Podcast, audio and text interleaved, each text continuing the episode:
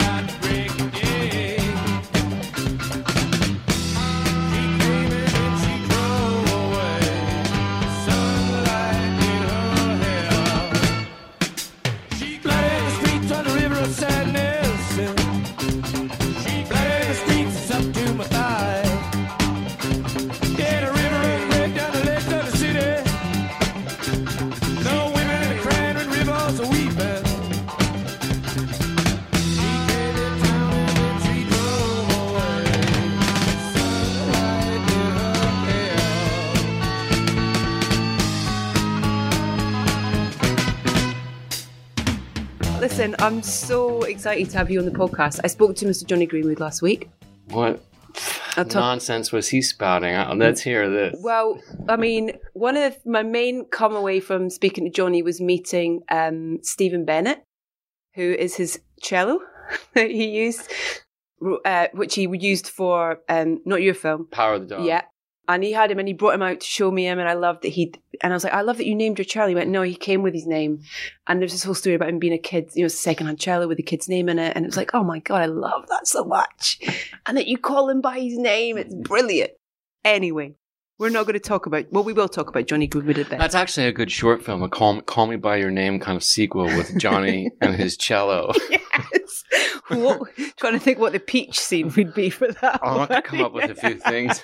Are we rolling? Is this yeah, it? Oh, I've shit. started here. Yeah. All right. Um, let's start. Can we start at Licorice Pizza because trying to ta- think about where to start with you with music was kind of quite tricky to be honest because there is so much to talk about.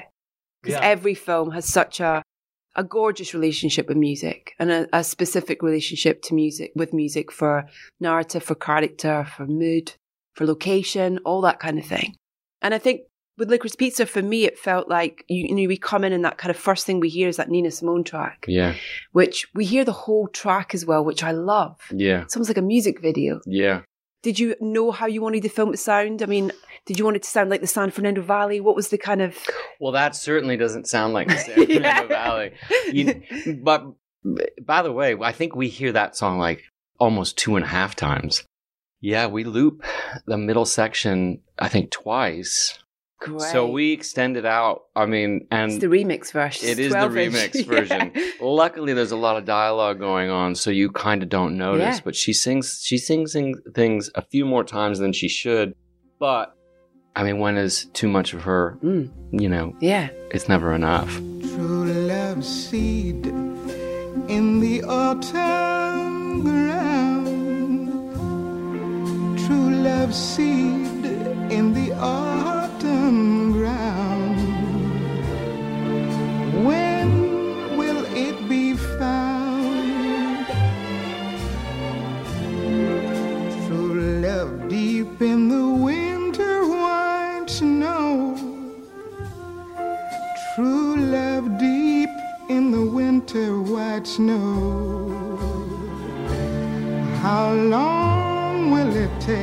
To grow?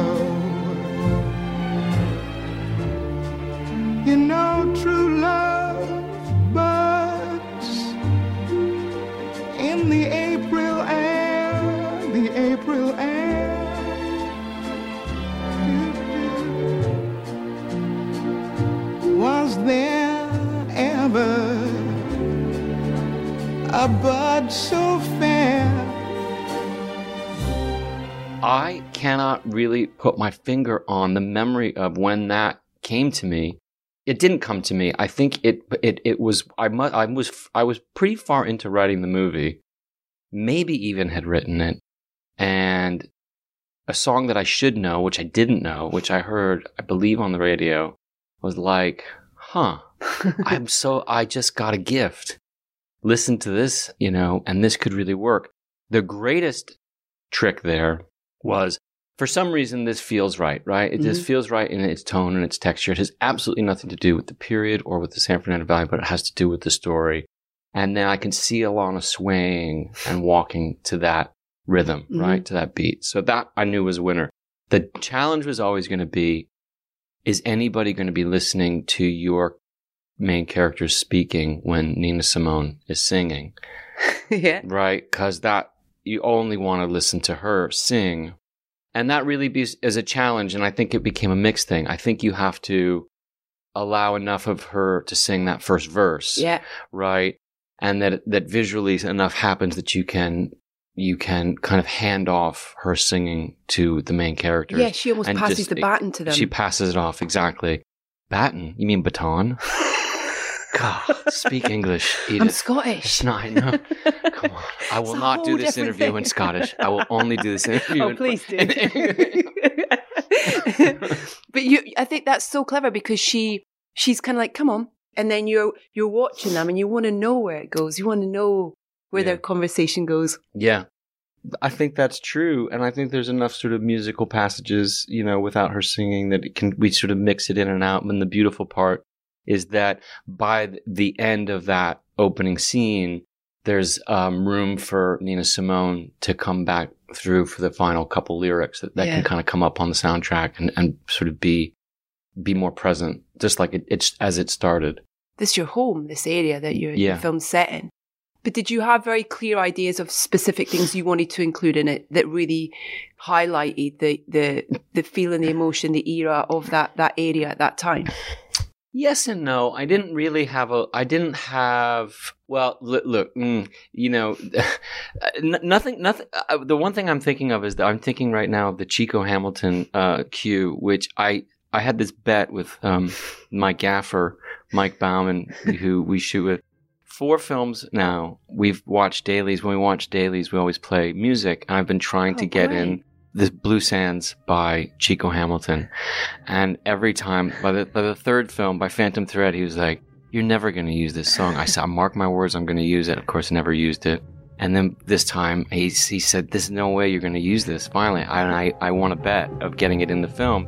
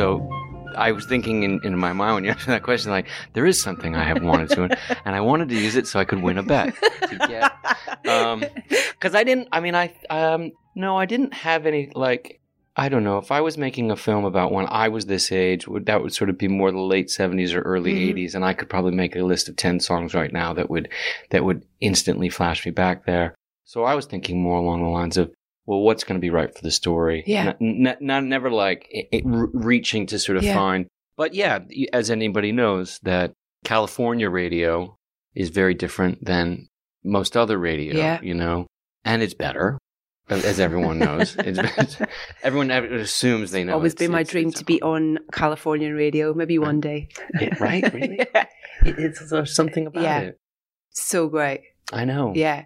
I've done some road trips. I've got my cousin lives up in Mammoth. Yeah. And so we kind of do the drive up to, we go out every two years and we do that drive through the Mojave up. Yeah. And I just love almost kind of the different, you know, the, the, this, the reach of those stations isn't very far. That's right. So every time you kind of leave one, you, join new. another. And I like true. that kind of almost kind of little really you get of the different sounds as you, you move away from this ocean as well yeah. Yeah. into that Sierra Nevada way. It's really interesting. I know. It's like, yeah, it's something like it's as if the state and the radio stations e- evolved at the same time, Hmm. like from primordial ground. like, like, no, they've always been here. They've always been here. These mountains and this radio station. It, Yeah. it is true. They're so uh, intertwined. the Yeah. kind of California radio and that that thing. It's unlike anything else in the rest of the country. Really, There's Yeah. something about it in California's magical. But as you know, obviously the obvious reasons behind that is obviously we spend so much time. It's so big. We spend so much time in our cars, Mm. a disproportionate amount of time in our cars. yeah.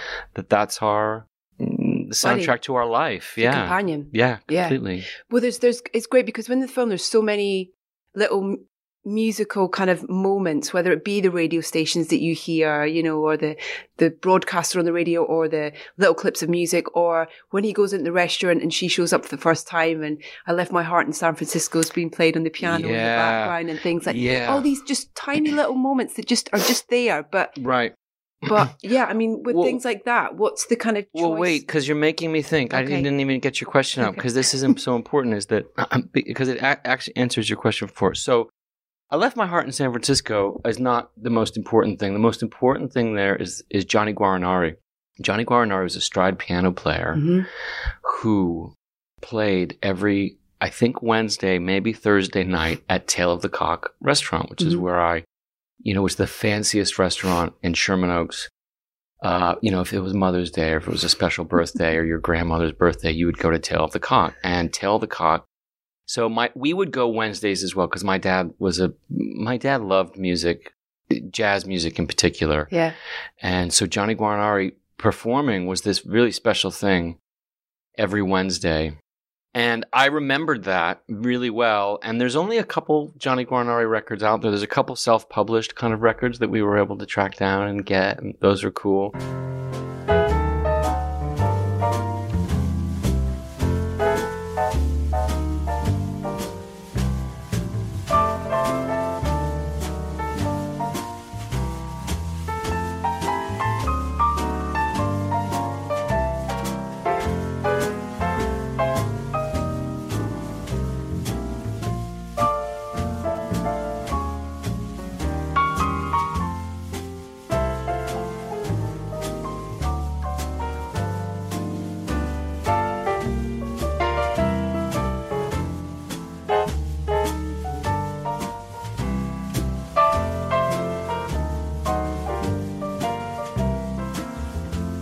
That song, I mean, that was a kind of like a reality to base something on. Like, well, wait a minute. I rem- I have memories of this guy playing piano and playing Yeah. it so well.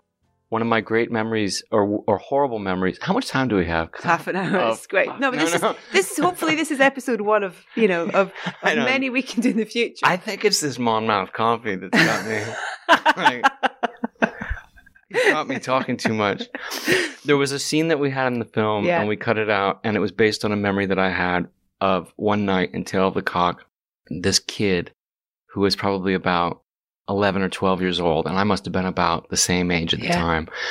Walked up to the piano that Johnny Guarnieri was playing, and he started noodling around as if he didn't know how to play the piano. And then he started playing chopsticks, like dun dun dun, you know, Yeah. this kind of thing. And everyone was sort of looking, and they're like, you know, why are we impressed by this?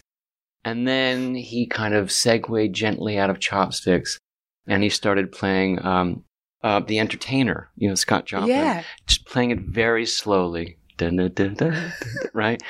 And sooner or later, this kid is playing the entertainer at like 400 miles an hour, and the entire restaurant is on its feet, you know, exploding that this 12 year old kid, 10 year old kid could play the entertainer, let alone play it at a thousand miles an hour. And I just remember everybody finally sitting down and my dad looking over, being so disappointed. Like, you see, now that kid really took his piano lessons. oh my god, it's just a flashback of the various moments of disappointment with my own parents of kind of when they see another kid. It's just like, oh. With with the asks of Jonny, there was much to ask of him in this film. There was there was only a few sort of little bits here and there. Is there there's a beautiful piece of music when he asks for he asks for her phone number.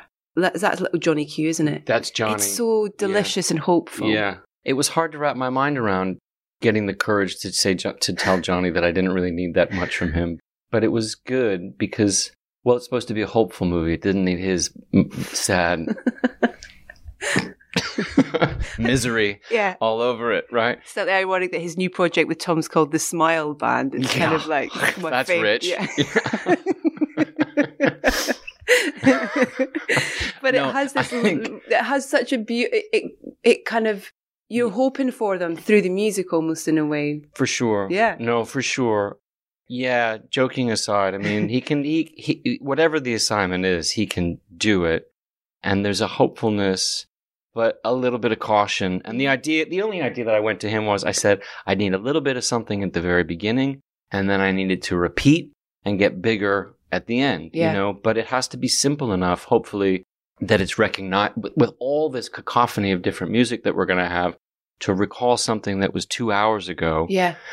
it would be nice in a couple notes that you you, you can remember two hours ago, Yeah. right? And so that was just the harp, that simple kind of harp line that he came up with. It Mm. seemed like well, we're not hearing harp anywhere else in the film, which will help. And hopefully, this kind of instantly gets you back to that first.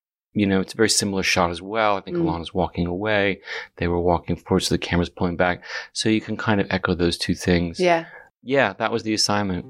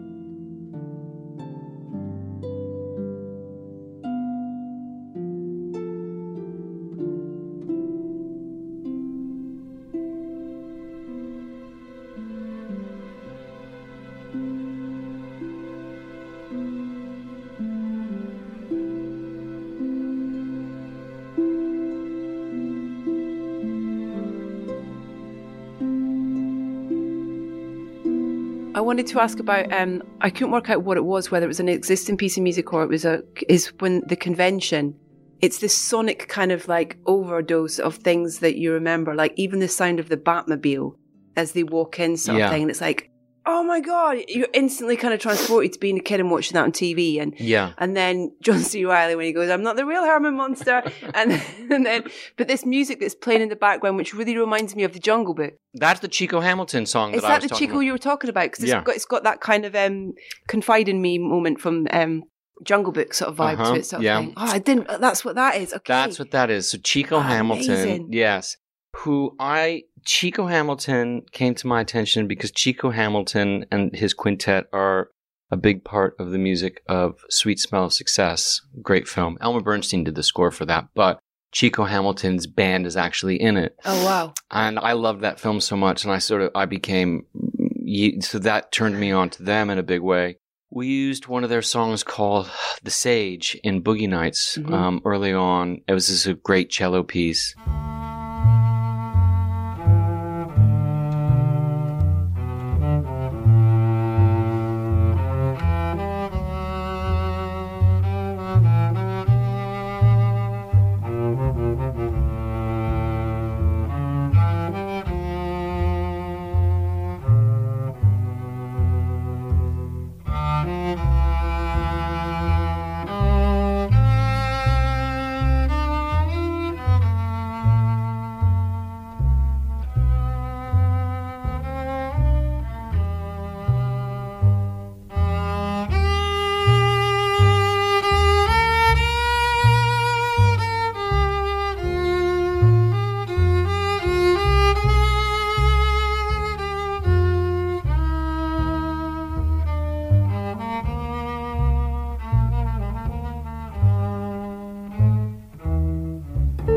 Beautiful. Fred Katz was a part of that band, and um, so this that yeah that dum dum dum just a loop over and over again. There's actually a great version. Have you ever seen Jazz on a Summer's Day? No, beautiful concert film. There's a great live version of jazz, uh, of that in Jazz on a Summer's Day. That's oof. That's there's a my day one. sorted. Uh, I mean, really, Mahalia Jackson doing the Lord's Prayer and that. I Oh, mean, that's a win. I, that's a winner. Okay. Jazz on a Summer's Day. When does music start coming into the thought process for is every film different? You know do you do you write to music? Do you have an idea of how you want a film to sound musically? Because every film definitely has its own journey with music. You know prior to chatting to Jonny i watched you know there will be blood again and Hmm. it's just such an incredible relationship between the film the story the characters and the music you know? Yeah. even that opening piece of when the landscape comes back and we kind of see and you're kind of like yeah. and then the choice not to use music at certain points as well when he's saying puts his son on the train and yes. the easy option would have been to put music in there but you didn't and it makes it even more powerful Right. Yeah. but um but what's your is every film different in terms of when you're thinking about music and when you think about Well, they're only different in that they're different stories and there's Yeah. different approaches, but it does feel. I, I, my instinct is to say no. They're, they're all, yeah, it's all kind of the same because you're all think thinking.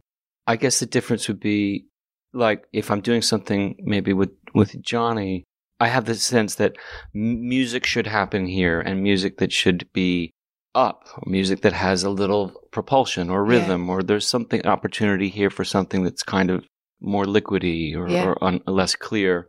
But I don't know what that sounds like, and I don't have it in front of me until he gives it to me. So that you're kind of operating uh, uh, uh, with a little bit of your imagination or voices in your own head Mm. But it's something else when you're doing a film of pre-existing music already you can really kind of map out a feeling Yeah. in a simple playlist you say okay i can kind of really hear this i can see how this flows and that's really fun i mean the, but also you know like after a while that you know you get demos and things from Jonny it doesn't the mystery can kind of it goes away in a Mm. good way you know and you're you're you're working with and you're shooting to enough material Yeah. That you can even if it's just a simple loop of something for 30 seconds you know it'll get it'll get larger as you as you keep working on Yeah. it yeah but in that way it's always kind of it's uh, this the same and fumbling around and you know Feeling it, isn't it? It's, yeah yeah Yeah. Magnolia will always be one of my favourite films ever. I mean, I just love any opportunity to go and rewatch that film and the voice of Aimee Mann in that within Mm. that film and stuff is so um it's like a character in it, you know, in mm-hmm. a way, sort of thing. What was the kind of choice of that and the decision behind that being, you know, 'cause, I mean, Jon Brion working on it as well, sort Yeah. thing. But i always liked that i always liked i mean i guess you think of the graduate as an example Harold and Maude, Harold and Yeah. Maude, you know, kind of a singular voice. I mean, honestly, not that many years before Elliott Smith had done stuff for Goodwill Hunting. It's a little bit different, but you know, yeah, but a kind of single voice that belonged to a film was always like, I always liked that. And I had a pretty tight relationship with Aimee at that time, so I had all this sort of music yeah, and that really just was a very organic kind of you know, thing that ended up happening and working quite well to everybody's advantage. You know, there was Mm. a, a, a, sometimes quite well. I was going to say it's quite hard to know which came first, but I do know which came first. Sort of a lot more of her music came first than the story, but the stories were sitting around yeah, waiting for some trigger. yeah. One is the loneliest number that you'll ever do. Two can be as bad as one. It's the loneliest number since the number one.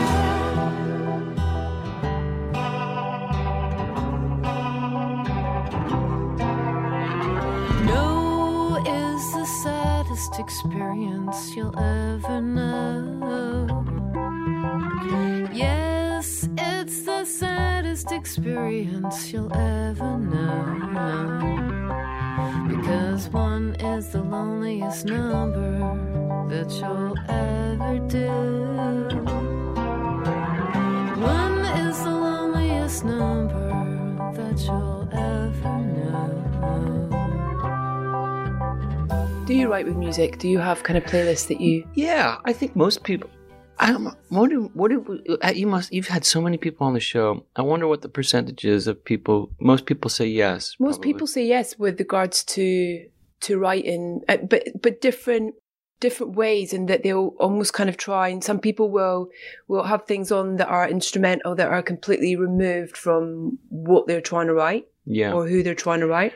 and then the opposite of that, or people will make specific playlists for characters to. Yeah, I think as I, I think I, I think it's a kind of gift not to be misused or overused. Hmm. You- And what I mean by that is that there's some scenes in a movie you have to write w- when it's quiet. yeah, Do you know? yeah, I don't know. I feel like you could write a scene listening to music real loud alone in your room and probably end up half writing a scene or half thinking about it or being distracted or swept away by whatever the music is probably doing to you. When in fact you you know you have to think about it what the soundtrack is to those characters in real life. Yeah. Which is the just whatever words they're saying or Yeah. whatever sounds from outside are happening. So sometimes you have to be careful to do that. Make sure that you take the time to do that.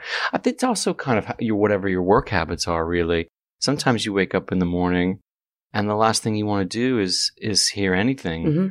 Or sometimes you wake up in the morning and you're just de- you you have a song that's pumping through your head and you need to hear it. Or at its best, you have at its most fun is that you have research to do to a certain time Mhm. and it's going to find it's going to take you to listen to things that you've never heard before or you're You know, that's really great. Yeah. That's just uh, that's just it's just an excuse. To, yeah. It's one of the perks of the You know, job. you're like, yeah. Do not disturb. I'm working. I'm trying.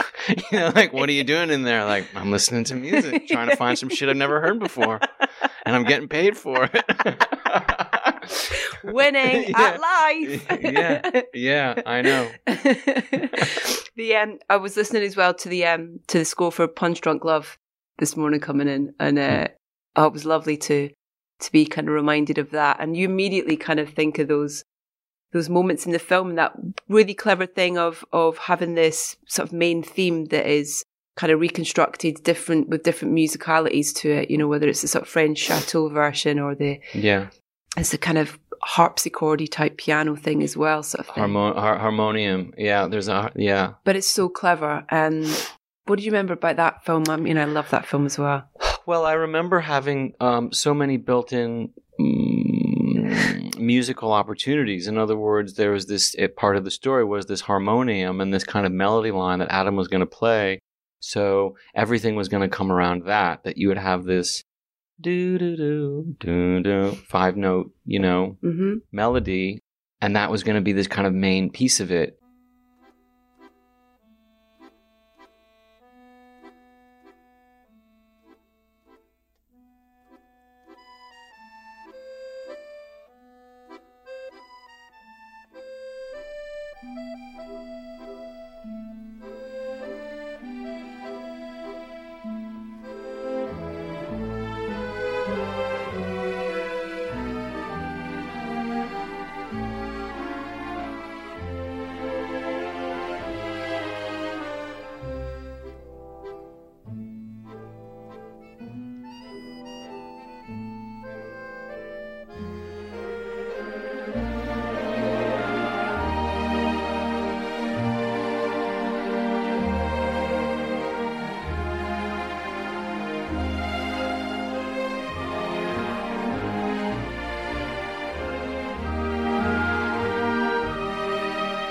You know, I have gone on record so many times of just loving musicals. And at the time, you know, anything George Gershwin was interesting, anything Cole Porter was interesting, those kind of classic kind of American scores.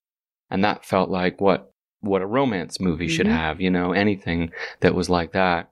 What you find out later about a lot of those songs is that a lot of them were written like, so simply because like Fred Astaire couldn't really sing hmm apparently, so he had a very limited range. Yeah, So they would keep everything kind of right in this limited. almost sing speaking away, wasn't it? Yeah, Kind of, exactly. By the beat, beat, beat of the tom, tom, tom. you know, like that's as as much as he could do. Yeah. Night and day. You know, I can't Yeah. say it's so humiliating. So you're gonna cut that part out, right? You know, it's like but- karaoke with Paul. I love it. but so that that a lot of the kind of opportunities for for the music were just having to it- limitations the of- limitations of his ability to sing so thank god i mean we're all the better for it it's beautiful music Yeah. to me but anyway so that was that's what that and then also having it, he needs me the harry nilsson thing in- in the middle of it you know with shelley duvall and yeah it's great so great.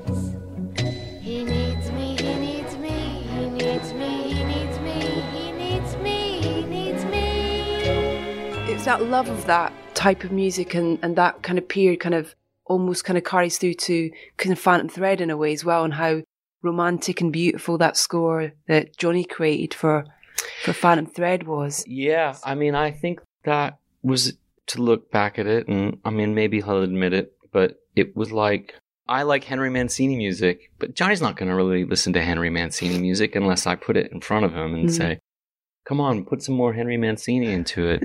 so, somewhere that combination of my love of that kind of lush orchestral music, which is not really maybe his favorite thing in the world, mixed in with what he does so well, just ended up being something Knockout. I know. Yeah. I still um I can't believe I I that's music from a movie that I made. It's it's it's still I think that music that he made for that movie is going to last forever. Yeah. It's crazy Yeah. how how good it is. Yeah, I absolutely agree.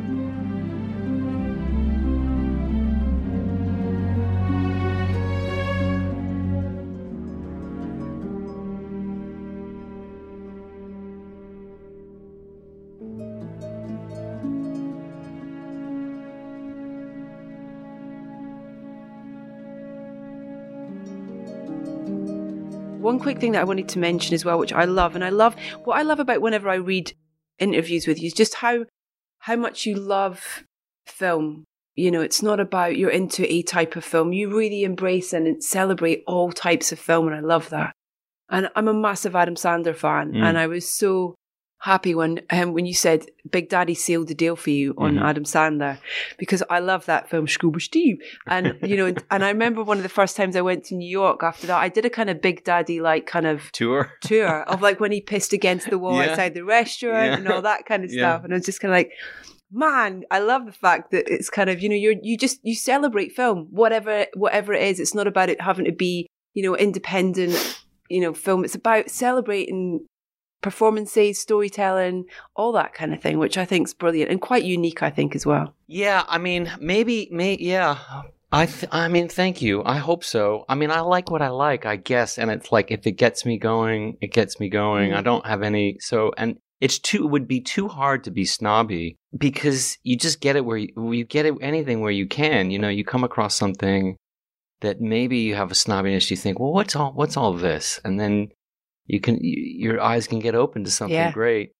So I don't know. I always try to sort of be open. But uh, yeah, you know, I don't know. I do enough time rolling my eyes sometimes too. like, what is what is happening? You know? I love how much as well you've loved some of the films from this year as well that have come out, as, as well as your own um, Worst Person in the World being one of them. yeah. Wow. What a soundtrack too. Oh huh? my god, yeah! I was listening to so it's it's, it's an existing music, isn't it? From Yes. like, and I was one track I was listening to on repeat last week.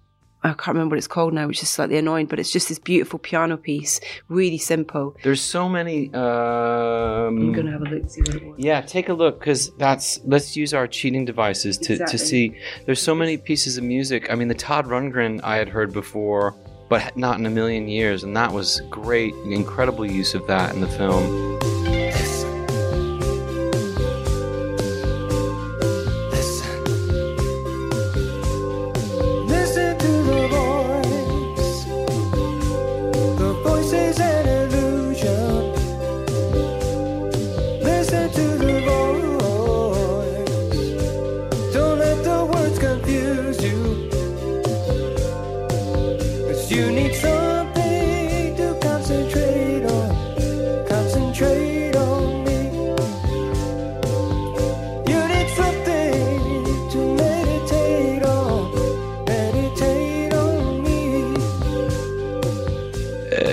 There's a Harry Nilsson song he uses as well.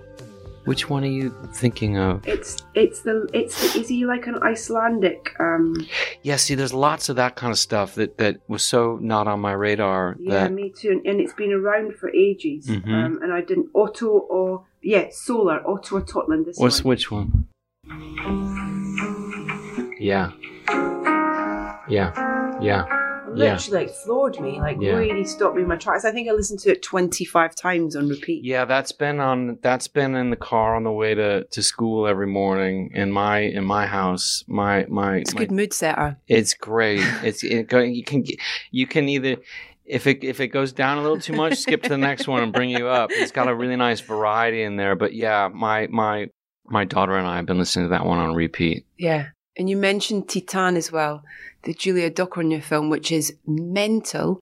And I've never felt so physically affected by a film and kind of scared and not really sure how to talk about it. Did you see it in the theater? I saw it in the theater and then I spoke to her actually about it. She was amazing. Yeah, she sure is. She's. I don't. I don't know how to speak about that film either. Uh, so I just try to sort of sidestep conversations Yeah. about it. Just and I- watch it, is what I say to people. Well, the thing I remember thinking, I was kind of one of the first films I was able to go back to a theater and see, and I was very happy that I saw it in a theater Mhm. because uh, because as much as I look, we can talk about how supportive I am of films. It's like I I I know, I know myself that I might have.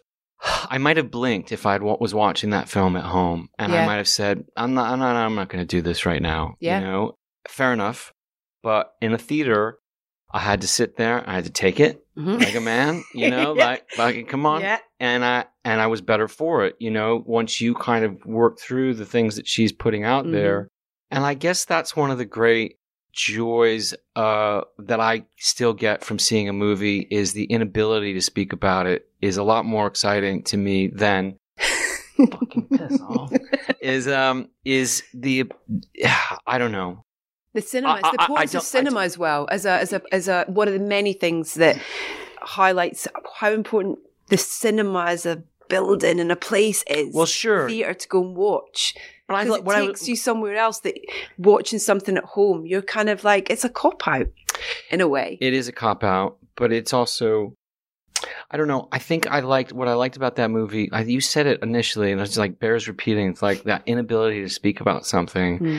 makes it mysterious, and it's it's it's it's, it's like I don't know. It's like, are we gonna sit? You want to have a conversation about two thousand and one? I don't. I don't want to have to t- try to describe of the feelings that I get from it. Yeah, because it's too many words. It's a waste of time. It's like I felt it, yeah, and that's I I don't know. I'm one of those people that would prefer, certainly with many films that I really enjoy, to not talk about them, yeah. or or just be like, you know, it's enough to say like, yeah, it's fucking great. You should see it. yeah. Let's say- let's just leave Sometimes that's that. enough. Yeah. um, we've run out of time, but I, no, I- I hope this is um the first of many that we can we can do because there's so much more we could talk about. I had to list the length of my arms what without didn't we get to? Boogie Nights. Okay. We talked a little bit about Magnolia. I mean, Yeah. there's. I mean, we didn't really get into much about Phantom Thread, really, or Yeah. Blood. So there has to be a revisit part two. I hope. Yeah. Um, yeah. Maybe when you come back to pick up all those awards you're going to win, you can. Uh, we can get another one. so happy for you. This film's just connected though on that level. It's so deserving. yeah. The sc- you know, every, from the director, but also for the screenplay as well. This is a great story. Yeah. Thank It's you. such a great story. Yeah. Thank you. Um, Thank you. Thanks, Paul. Are you kidding? Thank you so much. Anytime. Thank you. Yeah. Thanks. You.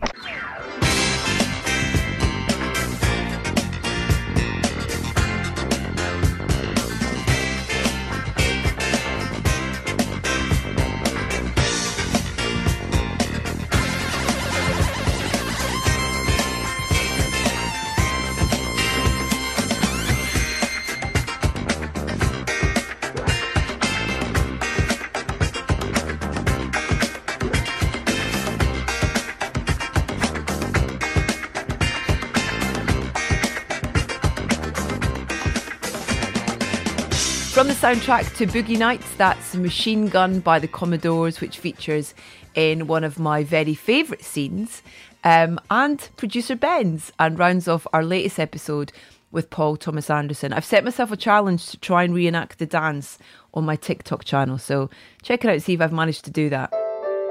My huge thanks to Paul for taking the time to talk to us. Um, it was a genuine delight to get to sit and talk to him, and I could have done that for absolute hours. He is so in demand, and he didn't have to give us his time, and he did so generously. So I am so grateful for that. So, yeah, thank you, Paul. Uh, Licorice Pizza is still available to watch in cinemas, so go get yourself along to a showing on the big screen if you can and just relish in Paul's world and also the brilliant performances of Alana Haim um, and also young Mr. Hoffman, um, Cooper Hoffman, who, oh, please just continue this journey, Cooper, because you are mesmerising to watch. Um, head to edithbowman.com to catch up with all of our previous episodes, including my chat with the aforementioned Jonny Greenwood. And you can follow us on Twitter, Instagram, and Facebook. We are at Soundtracking UK. As I said, Craig Roberts is coming up in a couple of weeks, but next week uh, we have the fantastic talents of Domee Shi and Lindsay Collins, who are the director and producer of the new Pixar film Turning Red, which I think is one of the best Pixar films in many, many years. It's been scored by Ludwig Göransson, and I'm very excited to have Domee and Lindsay on the show next week. I very much look forward to the pleasure of your company then.